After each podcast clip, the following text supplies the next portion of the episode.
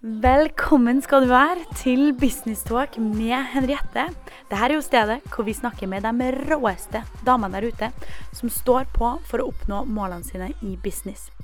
Sjekk ut Instagram-kontoen min, Business Henriette. Der legger jeg ut litt videoer og tips og triks, og er veldig aktiv og svarer på meldinger. Og du, så det er bare å skyte meg en melding der, så snakkes vi der. Men dere, let's go! Nå kjører vi inn i studio her.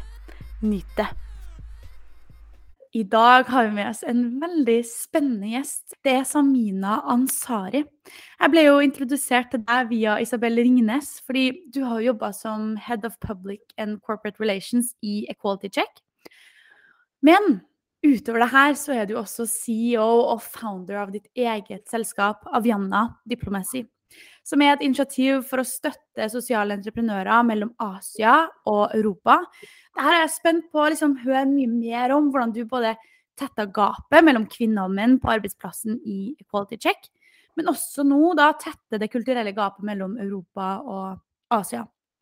Du har en utdannelse innen cyber security law fra Universitetet i Oslo.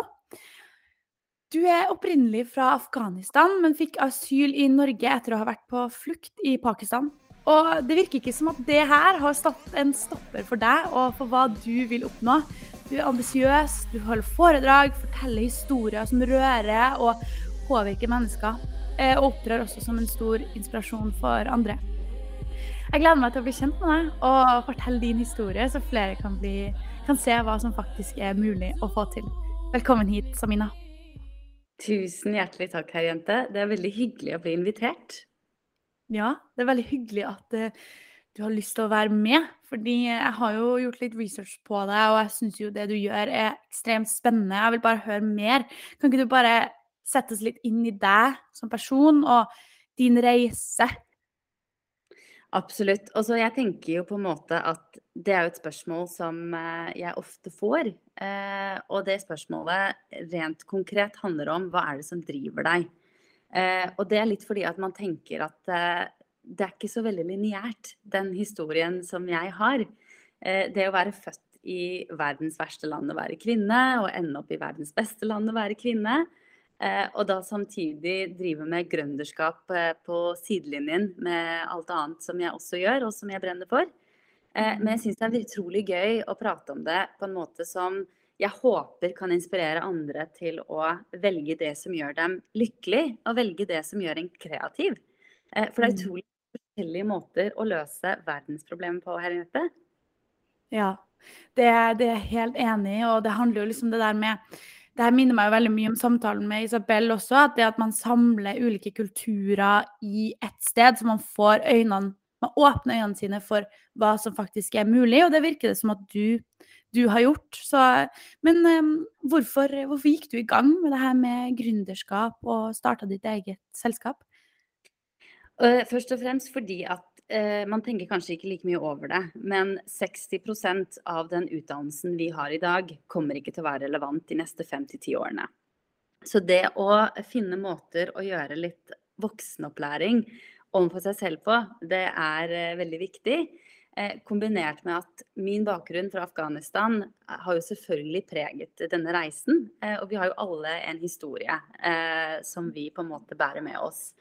Og for meg så var eh, det en historie som jeg følte var veldig misforstått. Eh, for veldig mye av det vi vet om Afghanistan i dag, eh, spesielt i den vestlige delen av verden, er en historie om krig, elendighet, kvinner i burka. Eh, og selvfølgelig så er det en realitet eh, for Afghanistan, men det er ikke den eneste realiteten. Eh, så dette vil jeg gjøre noe med. Jeg vil rett og slett gi litt mer informasjon kunnskap og historiefortelling om at Afghanistan er så mye mer enn det vi tror vi vet. Eh, og Aviana var et initiativ som vokste under covid eh, for to og et halvt år siden. Eh, jeg var i Kabul, for jeg jobbet i Afghanistan på det tidspunktet. Og jeg satt da i huset mitt i Kabul, som alle hus i Afghanistan som var bygd på 60-tallet, hadde bare én etasje. Men så var det mange sånne småhus eh, med stor hage og eple- og pæretrær. Eh, og jeg mm. satt der eh, og jeg tenkte hva kan jeg gjøre for å fortelle verden eh, om det jeg ser her? Eh, fordi at det jeg på det tidspunktet hadde opplevd i Afghanistan, var at det var kultur, det var liv, det var innovasjon, det var unge mennesker som meg og deg. Eh, men, men, vi fikk ikke høre om dette her fra Norge eller andre steder. Eh, og da tenkte jeg på en måte at den beste måten jeg kunne gjøre det på, var ikke bare gjennom å fortelle, men å vise. Eh, så Aviana eh, er et gammelt engelsk ord som betyr en eh, stor, sterk og vakker kvinne. Eh, alle disse Eh, tingene. En veldig fantastisk cocktail i ett og samme ord. Eh, som jeg da ble inspirert til å sette opp for å lage en handelsrute for sosialentreprenører. Først og fremst mellom Afghanistan og Europa. Eh, sånn at disse sosialentreprenørene kunne selv fortelle sin historie gjennom kunst, kulturelle produkter. Eh, og da også samtidig skape en relasjon med andre sosialentreprenører som da på en måte er i det europeiske kontinentet. Eh, så det var slik Aviana begynte. Eh, og gjennom det så har vi jo skapt fantastiske menneskerelasjoner. Eh, vi har fått til vanvittig mye på veldig kort tid. Og nå så er vi i flere land. Nå er vi i Marokko, vi er i Libya, vi er i Syria, vi er i Palestina, vi er i India, vi er i Iran.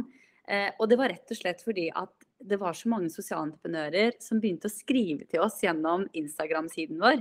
Eh, hei, vi vil også gjøre dette her. Og, og, det du på en måte kan se, Henriette, er at disse landene har noe til felles. Det er jo land som har blitt prydet av konflikt, elendighet, misforståelser.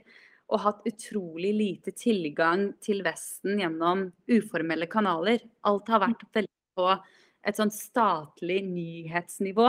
Eh, men det har vært veldig lite relasjoner som kommer eh, av naturlige årsaker. Mennesker til mennesker. Eh, mm. Så det har vært en helt fantastisk reise. Ja, shit. Det høres jo helt um, utrolig ut. Og i hvert fall noen ting som vi har behov for eh, i Norge. Å få litt mer hva kan man si, dyp viten om hvordan det faktisk er, og ikke bare de nyhetene som man ser og hører på, hvor det ofte er mye negativt og mye fattigdom, mye elendighet, hvor man liksom tenker at OK, det er det man hører om, så da er det sånn det er. Men det er jo du da så, så imot. Men jeg lurer på, sosialentreprenører, hva, hva, det er et stort begrep. Hva mener du med, med det? Jeg er veldig glad for at du spør, eh, for jeg blir veldig sjelden spurt om det. Eh, og da antar jeg på en måte at alle vet hva det er. Eh, og man blir jo litt sånn når man jobber med noe man brenner for, at man tenker at dette her Jeg visste ikke hva det var. ja, ja. At man tenker at dette her er så viktig at dette her vet de aller fleste hva er. Eh, men sosialentreprenørskap er da eh, entreprenørskap eh, som handler om å skape noe som også kan være til nytte for samfunnet og menneskene. Eh, og da er det veldig viktig at det største komponentet av det arbeidet du gjør, gir tilbake til det samfunnet du er en del av. Som et eksempel så eh, samarbeidet vi veldig godt med kunstnere i Afghanistan, eh, fotografer. Eh, og disse fotografene de på en måte trente videre andre kvinnelige fotografer, eh, som da kunne fortsette med eh, et veldig viktig arbeid. Og det er jo å gi tilbake i det samfunnet hvor, hvor det samfunnet fortsatt er altså akkurat i dag så er det jo ganske elendig, for det har skjedd et maktskifte. Men på det tidspunktet jeg var der, så var det jo fortsatt veldig mannsdominert. Eh, og veldig mange mannlige fotografer, mange vestlige menn som tok bilder. Eh, og viste et land som de hadde veldig lite kunnskap om. Eh, så for meg så var det veldig viktig at landet ble vist fram gjennom de som bodde der. Og som kunne historien, kunne forstå kulturen og tradisjonene. Og vise det de ser gjennom sine øyne. Så det er et element som, som, alltid har vært viktig for Aviana sin historie. At, at, er at man gir tilbake, men da spesielt til minoritetsgrupper. Eh, mm. kvinner, unge, eh, ellers grupper som man ignorerer ubevisst eller eh, bevisst. Så um, ja. OK. Så det handler liksom det med det her å skape da relasjoner mellom folk fra en kultur, og mikse det da med en annen. Eh, og hvor det da ikke er nødvendigvis hvor man selger produkter, som f.eks. du selger ikke et Altså du selger ikke eh, si et eh, klesmerke eller klær. Du selger på en måte mer eh, Ikke nødvendigvis salg, da, men du selger eh, en, en, en, kunnskap. Du selger kunnskap med andre mennesker og, og prøver å fremme det, hvis, hvis jeg forstår deg rett? Ja, jeg synes eh, det du sier er jo helt riktig. Fordi Avianas eh, hovedmål er jo på en måte ikke å selge eh, et produkt i seg selv. Men vi driver jo også med salg. Og det er jo for å få eh, forretningsmodellen til å gå rundt. Eh, og for å på en måte gi en sånn liten forklaring på hvordan vi får ting til å gå rundt eh, med Aviana. Ja, det var mitt neste spørsmål. ja, eh, og det er at vi f.eks. identifiserer sosialentreprenører i enten Sentral-Asia eller Midtøsten. Eh, vi ser ofte etter kvinnelige gründere. Eh, for oss er det veldig viktig å fremme minoritetsgrupper, som sagt. Eh, men det kan også være en mann eller ikke-binær som har en fantastisk idé. Eh, og så må denne ideen være lenket opp mot noe som har med historie, kultur eller tradisjoner å gjøre i det landet. Så f.eks. i Usbekistan, da, for å ta det som et eksempel. Uh, Usbekistan er et land som uh, vi i Vesten har veldig lite kunnskap om. Uh, men der er de vanvittig gode på tekstilproduksjon. Eh, og de lager veldig mye tekstil for hånd. Så der har vi bl.a. fått samarbeid med gründere, eh, kvinnelige gründere som har tekstilentrepriser. Og de er da interessert i å få disse tekstilene ut mot det europeiske markedet. Men de vet ah. ikke helt hvordan de skal få dette her til, hvordan de skal pakkettere dette her, og hvordan de rett og slett skal kunne ha tilgang. Så det Aviana gjør, er å da først og fremst bli bedre kjent med dem og deres produkt, og så prøve å finne en match eh, for de i Europa. Det kan være i Danmark, det kan være i Sverige, i Norge. Eh, og så finner vi en sosial entreprise i et av disse landene, og så lager vi da en match mellom de to. Så det vi gjorde med eh, gründerne i Usbekistan f.eks., var at vi matchet dem med en sosial entreprise i Nederland som lager eh, klær ut av disse tekstilene. Så da fikk de en avtale mellom seg, og vi var kun på en måte en bindeledd som bidro med informasjon, historiefortelling og hjalp dem gjennom handelsveien. For det er jo, eh, altså det er jo den gamle silkeruten det er snakk om. Og det er utrolig komplisert å handle eh, med, med, den ruten. Så det å ha noen som på en måte kan støtte deg med det, er jo veldig viktig. Eh, og for oss er det veldig viktig at man på en måte ikke bare selger et produkt uten en historie. Fordi at det går tilbake til bærekraft. ikke sant? Det handler om at du på en måte forteller hvem som står bak produktene. Hvem er de? Mm. Hva tenkte de når de lagde dette her? Eh, og så er vi veldig opptatt av at alt som lages og produseres er bærekraftig, eh, bra for miljø, bra for planet, bra for mennesker. Mm. Eh, og da er det viktig å ha eh, menneskehistoriene med. OK, men ok, veldig spennende. Nå, nå, er, nå går vi litt dypere. Nå skjønner, nå skjønner, jeg hva det hele her dreier seg om. For dere er jo på en måte et slags bindeledd mellom dem som er i Asia, og binder dem opp med Europa, så at de kan få komme seg opp og frem her. Veldig bra. Hvordan kom du på den ideen, og hvorfor har du liksom eh, Hvorfor brenner du sånn for det? For det er jo en passion. Jeg ser jo du, du smiler jo, og du er jo glad når du snakker om det her. Hvorfor har du akkurat eh, starta det her, og hvordan kom ideen fram? Altså, det går tilbake til det vi begynte samtalen med. Eh, og det er rett og slett dette med å gjøre litt egenopplæring eh, i livet eh, rundt det å lære seg nye ting og nye måter å gjøre ting på. Eh, jeg er jo eh, egentlig utdannet jurist, men jeg har også grad i diplomati.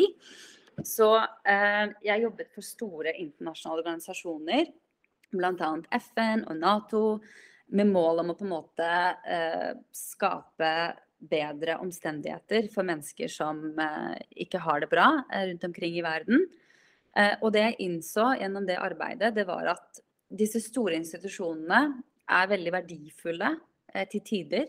Men av og til så kan byråkratiet i disse institusjonene være i veien og for meg så handlet alt om at vi vet ikke nok om hverandre. Vi snakker ikke nok sammen fordi veldig mye av det vi tror vi vet, går gjennom disse store institusjonene, blir filtrert. og eh, kommer tilbake til oss på andre enden på en måte som gjør at det nesten skaper flere barrierer framfor at det åpner opp for at man kan bli bedre kjent. Eh, mm. Så det var jo på en måte bakgrunnen for det. Bakgrunnen for det var at nå skal verden bli bedre kjent med hverandre. Eh, og europeere er jo mennesker som er mye mer åpne for å lære å lytte. Eh, og folk i Asia og Midtøsten har en urkultur som er helt fantastisk. Altså, altså historisk bakgrunn som eh, for, forklarer så veldig mye for oss. Altså, det er jo Begynnelsen av sivilisasjonen begynte jo på en måte i Midtøsten, Sentral-Asia. Mm. Eh, hva kan vi lære fra det? Eh, hvordan kan vi bruke den lærdommen her? Eh, fordi vi er jo egentlig ikke så langt unna hverandre. Så det var på en måte bakgrunnen for det. Og så har det på en måte levd litt sin egen historie, og sånn er det med alle gründere. Man starter med en idé, og så blir den ideen litt sånn til sin egen. Og så må man den, på den reisen. Ja, den utvikler seg liksom mens, eh, mens, du går. Fordi det er jo litt det der når jeg snakker med alle de her eh, er jo grunn, kvinnelige gründere, de har på en måte hatt en idé, men så har de også bestemt seg for at man bare må man må bare starte et sted, og så trenger man ikke å være sånn at man skal vite alt før man starter. Det er jo bare å komme i gang, og så er det da er du på reisen allerede. Og da kan det bygge seg opp trappetrinn for trappetrinn eh, hver dag. Men når du studerte juss eh, i, i, Oslo, eh, det er vel sikkert mange år siden nå, men, men, hadde du en klar visjon da om hva du ville med, med livet ditt? Eh, nei, ikke en eh, veldig eh, klar visjon, men jeg hadde en visjon om at jeg skulle bruke jussen eh, til noe mer enn å bare jobbe med juss i Norge. Eh, og så var jeg jo alltid veldig knyttet til Afghanistan eh, og visste at jeg ville gjøre noe eh, i det landet. Eh, og jeg tror veldig mye av det går tilbake til at du bærer jo på en måte hele din arv. Eh, selv om jeg da hadde vokst opp i Norge og bodde her og eh, følte meg veldig som en del av det norske samfunnet, så visste jeg på en måte at jeg må bidra eh, der jeg egentlig kommer fra, og der jeg er født. Og det har å gjøre med at jeg følte meg så privilegert, Henriette. Altså, jeg satt i verdens beste land eh, med masse muligheter, masse ressurser. Eh, og så var jeg helt fri. Vi er jo helt frie her. Og selvfølgelig så er det barrierer. Eh, vi er ikke i mål i den forstand at vi kan si at vi er helt likestilte, men vi er frie til å gjøre noe med det.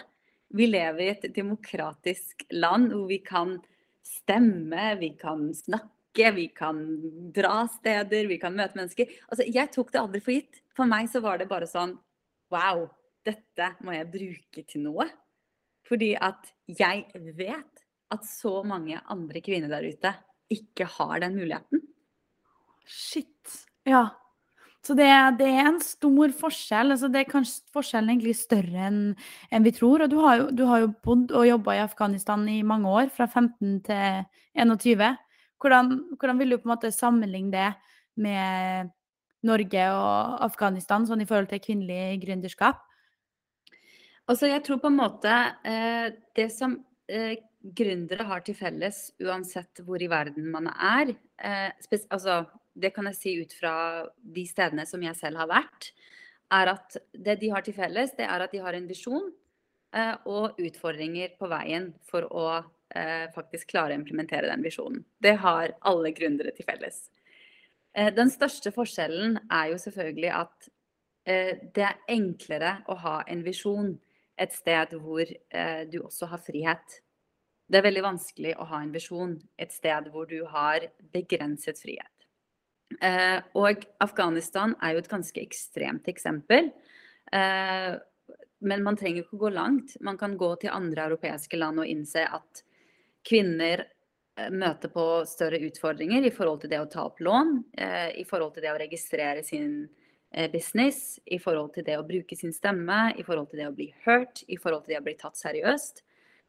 Bare at i Afghanistan så er det kanskje 5000 ganger verre. Eh, men det som inspirerte meg med de afghanske kvinnelige gründerne, det er at de på en måte følte at ja, ja, sånn er det. Sånn er det å være gründer. Eh, du møter på noen bomber på veien, og så må du bare finne en annen vei. Ja. Eh, det var veldig gøy, fordi det er jo en lærdom vi må ta med seg til, til Norge og andre steder og fortelle andre gründere at hei, jeg stoler fullt og helt på at denne drømmen her kan bli virkelighet, men ikke akkurat sånn som du tenkte at det skulle bli. Kanskje det blir litt annerledes. Men ikke gi opp, for det her er bombe på veien, og det har du valgt uten at du er klar over det egentlig. For sånn vil det være. Ja. Men så, sånn vil det jo på en måte være uansett hvor, hvor hen du kommer eh, i verden. fordi da handler det jo om hvor stor er bomben egentlig? Sånn, bomben er kanskje ikke så stor i Norge, mens i Afghanistan så er den kanskje enda ti hakk større. Så det er jo det der med at Det er også litt derfor jeg har starta den podkasten her, for å vise Ved å snakke med folk som deg, folk som har gjort det før, for å vise at det er faktisk mulig å gjøre det, og at barrierene ikke er så høye som man faktisk tror. For det, det, det tror jeg eh, mange, mange tenker, at det er vanskeligere enn man tror. Ja, og så tror jeg at det jeg egentlig vil fram til, det er at eh, for å være gründer, så må du være forberedt på å feile, og feile bra. For du vil feile. Du vil feile mange, mange ganger. Eh, og jeg valgte en forretningsmodell hvor jeg ikke ville involvere investorer. Fordi at jeg ønsket at eh, måten vi skalerte på, skulle være organisk. Eh, og måten vi skalerte på, skulle handle om interesser fra andre sosialentreprenører om å være med på en reise. Så det betydde da at jeg også måtte gjøre andre ting på siden. Jeg kunne ikke bare gjøre Aviana. Eh, og, og jeg eh, snakket med noen når jeg skulle sette opp Aviana, og det hun fortalte meg, det var at du må virkelig tørre å være sårbar nå, fordi du kommer til å feile så mange ganger. Og det er de bompene på veien jeg snakker om når jeg snakker om at det er utfordringer. Eh, det å vite at selv om du på en måte møter på en barriere, så betyr ikke det at du må gi opp, eller at du ikke hadde en god idé. Det betyr bare at nå må du virkelig ta på deg den kappen eh, Altså den kappen som representerer den du er. Og på en måte gønne på å kjøre videre. Mm, ja, helt enig. Bare kjør videre. Og også, hvis du ikke har feila ordentlig, så har du heller ikke prøvd, er det jo noen som, eh, som sier. Men hva, hva, liksom mest, eh, hva har vært mest utfordrende for deg? Det er sikkert mange utfordringer du har hatt, men hva, hva er liksom the major challenge som du har støta på?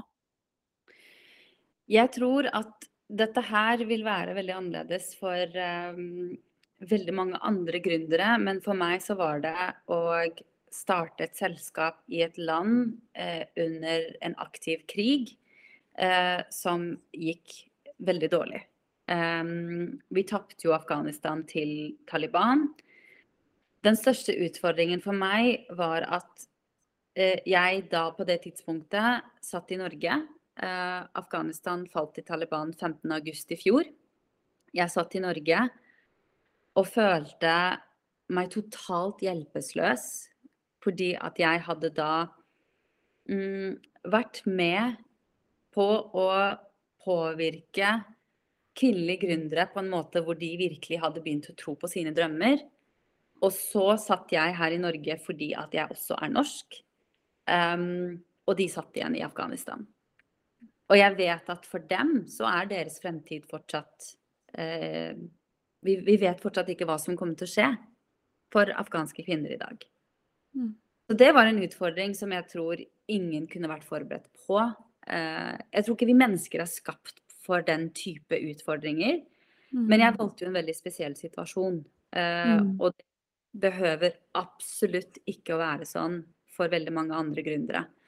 Men det jeg lærte fra det, var at eh, bli, altså man må bli veldig godt kjent med det eksterne miljøet. Eh, og man må komme til et punkt hvor man tar en avgjørelse på at eh, jeg gjør dette her uansett. Eh, og så håper jeg på det beste, og gir jeg ikke opp.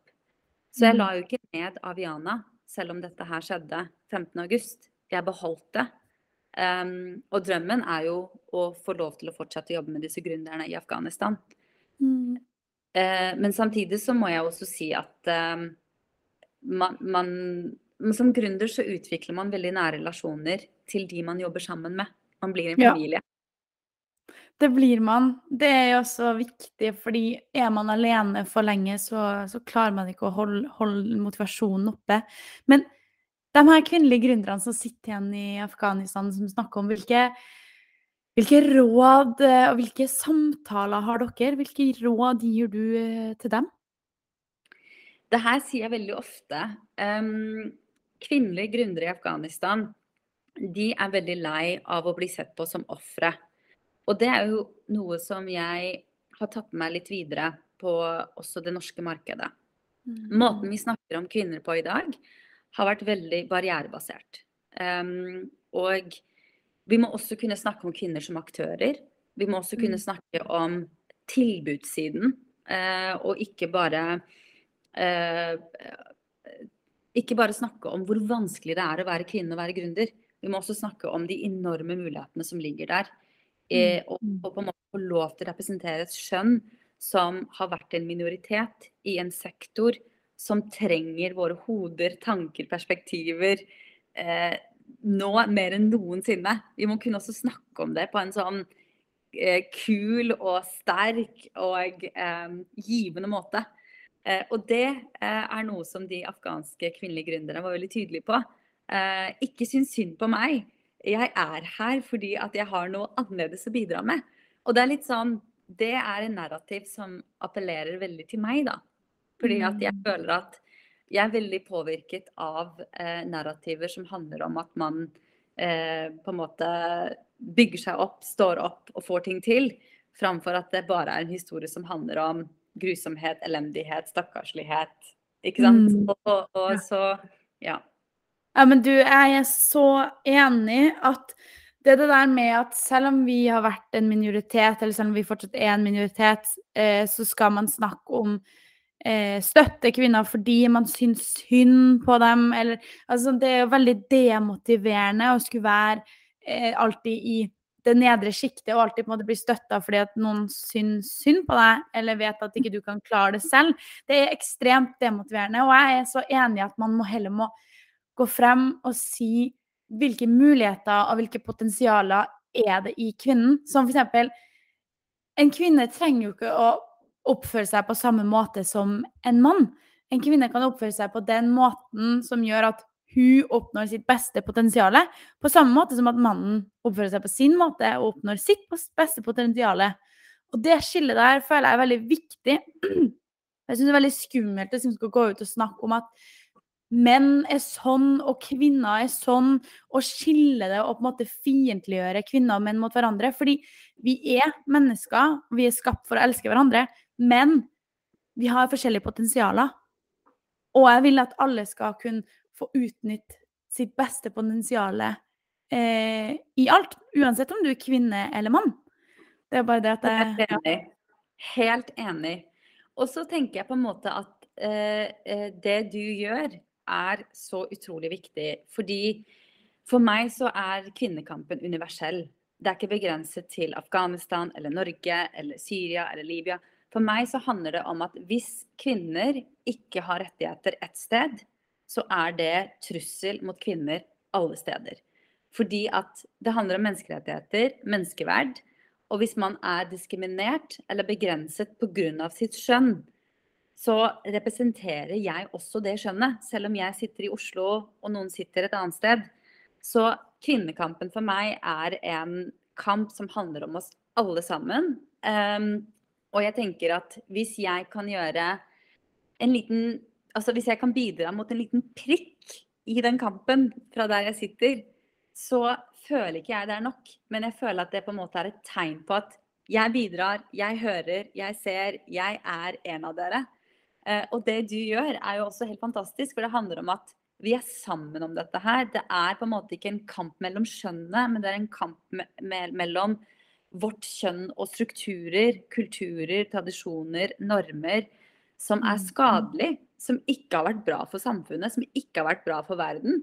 Så vi må på en måte få dette her til. Og så må vi få andre med. ikke sant? Vi må få mennene med, vi må få andre grupper med. Slik at vi kan sammen eh, kjempe for den kampen. Og der føler jeg på en måte at det er liksom neste steg for Aviana. Neste steg for Aviana er også på en måte å inkludere mannlige gründere som støtter eh, den visjonen. Ja, fordi dere er et team nå. Hvem, hvem, er det som er i teamet i Avianna? Og, for du snakker jo om oss. Du, hvem, det er jo ikke bare deg, vel? Ja, nei, vi har eh, en eh, som fortsatt er i Afghanistan. Eh, han har valgt å fortsette å være der. Um, det er Altså, han er en helt som har valgt å fortsette å være der. Eh, og så har vi to i Paris. Og det vi på en måte samarbeider om, uh, det er alt fra kommunikasjon, informasjon. Og så er vi veldig opptatt av at vi blir veldig godt kjent med de gründerne vi velger. Uh, det er fordi vi har litt god tid. Um, og det er litt sånn eh, Henriette, jeg vet at du snakker med veldig mange eh, kvinnelige gründere som jobber med teknologi, og teknologi er noe som jeg er veldig opptatt av. Men jeg tror på en måte at man også må være klar over at teknologi er et verktøy. Eh, og det er ikke nødvendigvis slik at vi må gjøre alt fort hele tiden. fordi at da går vi glipp av så mye annet. Så for oss er det veldig viktig, viktig å på en måte tenke tilbake på at la oss lære noe om historien til menneskene. Altså, altså den historiske arven vi har. Det ligger mye lærdom i det òg, og da trenger vi å stoppe litt opp og gi det tid, framfor å hele tiden løpe og gjøre ting så fort som mulig. Eh, så vi ønsker rett og slett å bli bedre kjent med de gründerne vi eh, tar om bord. Og det er litt for å, for å gi dem litt verdighet òg. Hvem er dere, hva ønsker dere, hvordan vil dere bli kommunisert om? Eh, hva vil dere oppnå? For mange så handler ikke det om økonomi, for mange så handler det om å få anerkjennelse. Vet du hvor klærne dine er lagd? Altså Jeg vet ikke hvor alle mine klær er lagd. Eh, ikke sant? Så det er der med å vite hvem står bak disse produktene. Ja, Helt enig. Det, det, virker som det er bra dere har også god tid og tar det liksom seriøst i forhold til uh, den verdigheten dere viser for andre. Men du var jo i quality check, og det bringer meg over på det her med teknologi som du også snakka om. Eh, det har du nå gått ut av. Eh, du, er ikke for, eh, du, er ikke der eh, lenger. Eh, kan ikke du bare fortelle litt sånn, hvordan var det i Equality check, og hvorfor har du valgt å, å gå ut derfra? Equality Check var det første eh, stedet hvor jeg virkelig ble sett eh, i Norge etter ti år. Jeg flyttet fra Norge for ti år siden og flyttet hjem igjen i januar i fjor. Eh, og fordi at jeg ikke har en veldig lineær bakgrunn og alltid vært opptatt av eh, multidimensjonell tenkning og eh, veldig på en måte kreative måter å komme fram til løsninger på, så følte jeg at det var litt sånn utfordrende å bli sett av eh, et marked som ikke helt visste hvem jeg var, for jeg hadde ikke bodd her på ti år. Eh, men så pratet jeg med Isabel Ringnes og eh, Marie Louise Sunde. Og det var som å komme hjem, egentlig. Fordi at de lagde en stilling til meg i Quality Check og var sånn Du sitter med så mye informasjon som er så viktig. Eh, og så har vi jo felles verdier eh, i forhold til dette med å lage plass til minoriteter. Eh, så den reisen har jo vært fantastisk. Det å bli sett og hørt på en arbeidsplass, eh, Henriette, tror jeg er noe av det viktigste vi mennesker trenger eh, fra en arbeidsgiver. Eh, men så valgte jeg å gå litt videre, og det henger sammen med at det skjer så mye i verden akkurat nå, hvor jeg følte at den bredden jeg har eh, av kunnskap og erfaring, eh, at jeg følte at nå må, må, jeg ut og bruke dette her. Eh, litt fordi at det er krig i Europa eh, for første gang etter andre verdenskrig. vi sitter og tenker litt på hva det betyr for oss. Mm. Eh, vi sitter og tenker litt på hvordan kan vi bidra. Um, og man kommer på en måte ikke unna det, selv om det også er veldig mye positivt som skjer eh, i verden. I tillegg til at vi har hatt korona i to år. Eh, vi har sittet hjemme, vi har vært ensomme, vi har vært isolerte. Vi har ikke kunnet bygge relasjoner på samme måte. Eh, så jeg følte at nå må jeg ut, og så må jeg prøve å bidra med det jeg kan. Og så må jeg lære mer om hvordan jeg kan bidra bedre. Ja. Eh, det var jo litt bakgrunnen for det. Eh, men jeg støtter jo Equality Check 110% Og jeg mener jo at alle som ikke bruker Equality Check-produktet, må bruke det produktet. Fordi det er på en måte liksom grunnmuren for alt annet vi skal gjøre. Ja, ja, ja. Eh, sponsorert eh, innlegg her fra Samina. Du selger det inn uansett, selv om du ikke jobber der. Det er bra. Og jeg er ambassadør for eh, Quality Check. Det er supert. Eh, hvilke planer og mål har du videre, da? Så nå, nå, har du gått ut, nå skal du hjelpe, nå skal du bistå enda mer. Hva, hva er, hvordan ser veien ut videre for deg? Eh, så veien videre for meg er å først og fremst videreutvikle Aviana. Eh, og eh, støtte norske virksomheter med å eh, bidra mot samfunn og mennesker. Og det er litt sånn Aviana reverse. Det er å faktisk gå til bedrifter som ellers gjør det bra, og spørre om hva de kan gjøre bedre i forhold til det å gi tilbake til ikke bare det norske samfunnet, for det er jo mange bedrifter som har verdikjeder i andre land. Mm. Eh, hvordan kan din forretningsmodell også bidra til de miljøene eh, som ikke er her hjemme? For jeg tror vi har mer å gå på. Mm, mm. Ja, det, det, det, tror jeg òg. Eh, man kan gå inn og finne problemer i alle kriker og kroker og hjelpe det der man kan. Men hva er liksom din største drøm, som hvis du fjerner all frykt for å feile? Eh, rent profesjonelt, tenker du på? Hva min største drøm er? Ja, vi kan ta det personlig og profesjonelt, det tenker jeg. Hvis du vil eh, si det. Altså, jeg har jo alltid vært veldig glad i historiefortelling som en middel for å Eller som et verktøy, da. Eh, for å kunne skape bruer og bli bedre kjent med hverandre.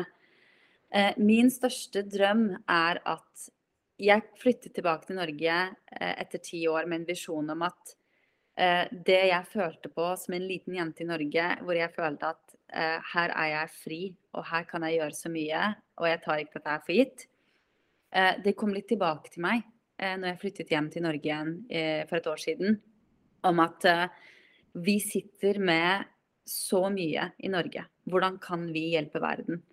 Mm. Uh, og jeg håper at vi kan få dette her til, og at jeg kan være en stemme eller en munnbit. For det er veldig vanskelig å være andres stemme, fordi alle har sin egen stemme. Eh, å være en munnbit i å bidra mot en debatt som da handler om at hva kan Norge gjøre for å gjøre verden til et bedre sted?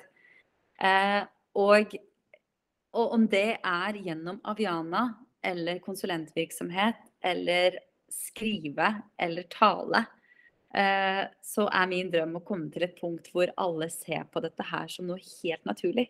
At eh, hvis mm. du, Henriette, setter opp et selskap som tar helt av om 5-10 år, at det for deg er det mest naturlige i verden at det selskapet skal også bidra mot Ukraina, det skal bidra mot det som skjer i Midtøsten. altså sånn At det skal være helt naturlig. For er å tenke deg det som del av din virksomhetsstyring. Mm. Så det håper jeg vi får til. At det ikke bare blir prat, men også eh, praksis. Ja, ikke bare prat, men handling. Walk the walk, nei, talk the talk and walk the walk. Er det ikke det de sier? Oh, yes. men, eh, ja, yes. Du er jo konsulent, ja. Eh, så du gjør både det og Avianna. Hva, hva, gjør du som konsulent, bare sånn kort? Som konsulent nå så eh, er målet å jobbe med eh, data- og informasjonssikkerhet. Eh, og så er det å se litt på eh, den geopolitiske risikoen eh, i verden i dag. og prøve å finne måter å fortsatt få ting til å gå rundt, men samtidig bidra der man kan. Eh, så jeg føler på en måte at jeg har alltid vært veldig opptatt av å være ærlig med meg selv. Og det punktet er veldig viktig, for det tenkte jeg på før du og jeg skulle prate om også. Hva er den viktigste meldingen jeg har lyst til å gi? Og det er vær alltid ærlig med deg selv, og ikke tenk at du må være ærlig og lojal mot din organisasjon eller der du jobber, framfor deg selv. For det kommer ikke til å gå. Er du lojal mot deg selv, så kommer du til å levere der du er også. Det var det punktet jeg skulle fram til. Så wow. det skal jeg prøve å beholde eh, også i, i, de nye oppgavene jeg har foran meg. Ja. Og den der likte jeg veldig godt. Liksom at det, det, det knytter jo veldig mange ting sammen. Som f.eks. hvis du er et sted i en jobb som du du liker den ikke, men den er liksom in line med hele utdannelsen du har tatt. Du har jo gått advokatutdannelsen, jussen, og du har nå blitt eh, fullmektig i et advokatfirma. Det var drømmen. Men hver dag når du står opp, så tenker du fader, altså, jeg hater den jobben her. Og da er du ikke true med deg selv. Så hvis du da går vender liksom blikket ditt innover i deg selv, hva er det egentlig du vil innerst inne, da? Det, det er vel det du mener, at du på en måte må Absolutt. Ja, at du, du må gå i deg selv. Mm. Absolutt. Og så tror jeg at det er flere dimensjoner der, eh, Henriette. Fordi du har på en måte som eh, forretningskvinne så har du en dimensjon av hva du ønsker å oppnå profesjonelt, og så er det hvem du er som person. Eh, og for meg eh, så har jeg også vært veldig opptatt av at jeg skal prøve å være mest mulig meg i en arbeidsplass. Eh, om det er som gründer eller konsulent eller i Quality Check eller i FN. Eh, og det er ikke alltid like enkelt som kvinne og eh, ung. Nå er jeg ikke ung lenger, men har vært ung. Eh, hvor jeg eh, har tenkt at vet du hva, det går fint. Jeg skal fortsatt være det. Jeg skal fortsatt være eh, Samina så mye jeg kan. uansett i hvilken setting jeg er i. Uh, og det er også lojalitet mot en selv. Ja. Føler du at du er deg selv nå? Absolutt. Ja, Absolutt. Det er bra. Men hva skulle du ønske hvis du, hvis du, drar tilbake i tid eh, til da når du var For nå, hvor gammel er du nå? 30. Nå er du 30. Du har runda dem 30. Du må ikke spørre meg hvor gammel jeg er. Kanskje det er litt feil å spørre, men jeg må bare OK. Så du er 30. Jeg skal ikke legge mer trykk på det nå. Se for deg at du var 20 år nå, da. Mm. Men du har fortsatt den samme visdommen som du har opparbeida deg over tida. Hva skulle du ønske at du visste? Hva skulle du ønske at 20-årige Samina visste, som du vet nå? Det er egentlig eh, forskjellen på anekdoter og eh, faser. OK. Eh, da må du er... Eh, utdype litt mer, tenker jeg. jeg tror det er noe som veldig mange kan kjenne seg igjen i. Eh, Henriette, du har helt sikkert hatt situasjoner i livet hvor du har tenkt sånn Dette kommer til å være superdefinerende. Dette kommer til å definere meg som person og alle mine avgjørelser. Eh, og så går det en dag eller to eller en uke, og så er ikke det så viktig lenger. Og så er det liksom Og så bare tenker du tilbake på det, eller kanskje tenker du ikke på det i det hele tatt. Eh, så, så, jeg bare skulle ønske at jeg på en måte kunne fortelle 20 år gamle Samina sånn Noen ting i livet er bare sånne små anekdoter. Det er ikke viktig, det kommer ikke til å definere deg. Og så står du på en scene og glemmer litt hva du skal si, eller ikke klarer å connecte med publikum. Lager du en handelsavtale som ikke helt går som du skulle ønske at det gikk. Eller sitter du i et rom og ikke er helt forberedt på et møte fordi du har hatt masse annet å gjøre, eh, tar du et valg om å gå videre fra noe som på en måte ble til noe mer, slapp helt av. Det vil være flere muligheter. Altså, det, altså disse situasjonene vil ikke definere deg som gründer, kvinne, entreprenør, forretningskvinne. Altså, slapp helt av. Så det skulle jeg ønske at jeg fortalte 20 år gamle Samina. fordi 20 år gamle Samina tenkte på alle anekdoter som 'dette vil definere meg'. Mm. Men det gjør ikke det. Det er bare Nei. små ting som, som, du glemmer i morgen. Det er helt, helt riktig. Så derfor, det der er også en tanke som kan hjelpe mange andre med det at man må ikke stresse så mye med situasjonen som man er i akkurat nå. Sånn, nå stresser jo jeg med at å, jeg må få ut en ny podkast-episode. Og hvis jeg ikke får ut en ny podkast-episode på onsdag, så går alt i vasken! Men det gjør jo ikke det. Nei, det gjør jo ikke det. Det gjør ikke det. Og det er altså Du er ikke definert av situasjoner. Du er definert av deg og dine verdier. OK, det er bra. Da nærmer vi oss eh, slutten her. Hvilke råd har du til unge kvinnelige gründere som eh, ja, har lyst til å gå sin egen vei? Um, en eh, er det rådet jeg fikk selv. Vær forberedt på å feile mange ganger, og feile bra. Fordi det å feile bra er det som kommer til å være veldig viktig på veien videre. Og så er ting nummer to ikke stress med å skalere. Eh, fordi det er veldig kjent i gründermiljøet for både menn og kvinner. Eh, man skal skalere så raskt som mulig. Eh, og jeg føler at korona har bevis for oss alle at vi kan ikke trylle oss fram til fremtiden og vite akkurat hva som kommer til å skje. Det er masse som skjer som vi ikke var klar over for to år siden, som skjer i dag. Så Mm. ikke stress med å skalere. Eh, ta deg tid. Det går helt fint eh, å, å, å ta seg tid. Og så er det tredje rådet å være lojal mot seg selv. Det er vanskelig. Det er vanskelig å være, være ærlig og lojal mot seg selv, men det er det viktigste. Ja. Eh, alt, egentlig. Det er det viktigste av alt. Men så får man jo de her fasene som du snakker om, og det er jo, det er jo vanskelig, men, men det er jo sikkert noen, det er en øvingssak som man må øve seg på dag for dag. Det er en øvingssak, og så er det veldig viktig å være omringet av eh, gode mennesker som kan minne deg eh, når du ikke klarer det helt selv. Ja, det er akkurat det. Nå, nå kommer også siste spørsmål, som jeg stiller egentlig alle her. Nå har ikke vi snakka så mye om investeringer, sånn hardcore business, men, eh, men jeg vil likevel høre hva du ville ha gjort hvis du fikk fem millioner kroner inn på kontoen din nå. Hva, hva ville du gjort med, med dem? Fem millioner kroner inne på kontoen min akkurat nå. Da ville jeg ha satt opp eh, et Aviana-kontor eh, eh, midt i eh, New York, ikke Oslo. Eh, og det kontoret ville hatt som formål å eh, samle enda flere entreprenører.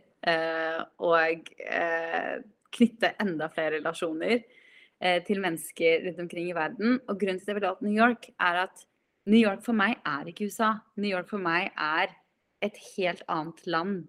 Eh, og, og New York er et sted hvor masse kulturer møter hverandre, åpner for hverandre. Eh, og det er et kjempebra eh, utgangspunkt og springbrett for å gjøre det på samme måte andre steder i verden. Kan jeg, kan jeg bli med? Selvfølgelig, du må med, og alle andre som eh, jeg er veldig glad i, må også være med. Ja. Det, det, åh, det der er en drøm. Min drøm er å flytte til New York, så sånn må det bare bli. Men eh, alle drømmene kan oppfylles, fordi man må bare tro på at det er mulig. Tusen takk, Samina. Med mindre du har noe mer å tilføye her nå, så runder vi av. Tusen takk for praten, Henriette. Eh, jeg føler at du er så vanvittig god til å på en måte eh, På engelsk så sier man 'hit the nail in the head'. Eh, og det er på en måte det der med å finne de spørsmålene som handler mye mer om reisen framfor utfallet. Eh, så det har vært en veldig herlig samtale. Å, tusen takk. Men du, jeg er så fylt av inspirasjon nå at jeg er helt overvelda. Tusen takk for at du hadde lyst til å komme. Vi snakkes. Det gjør vi. Ha det!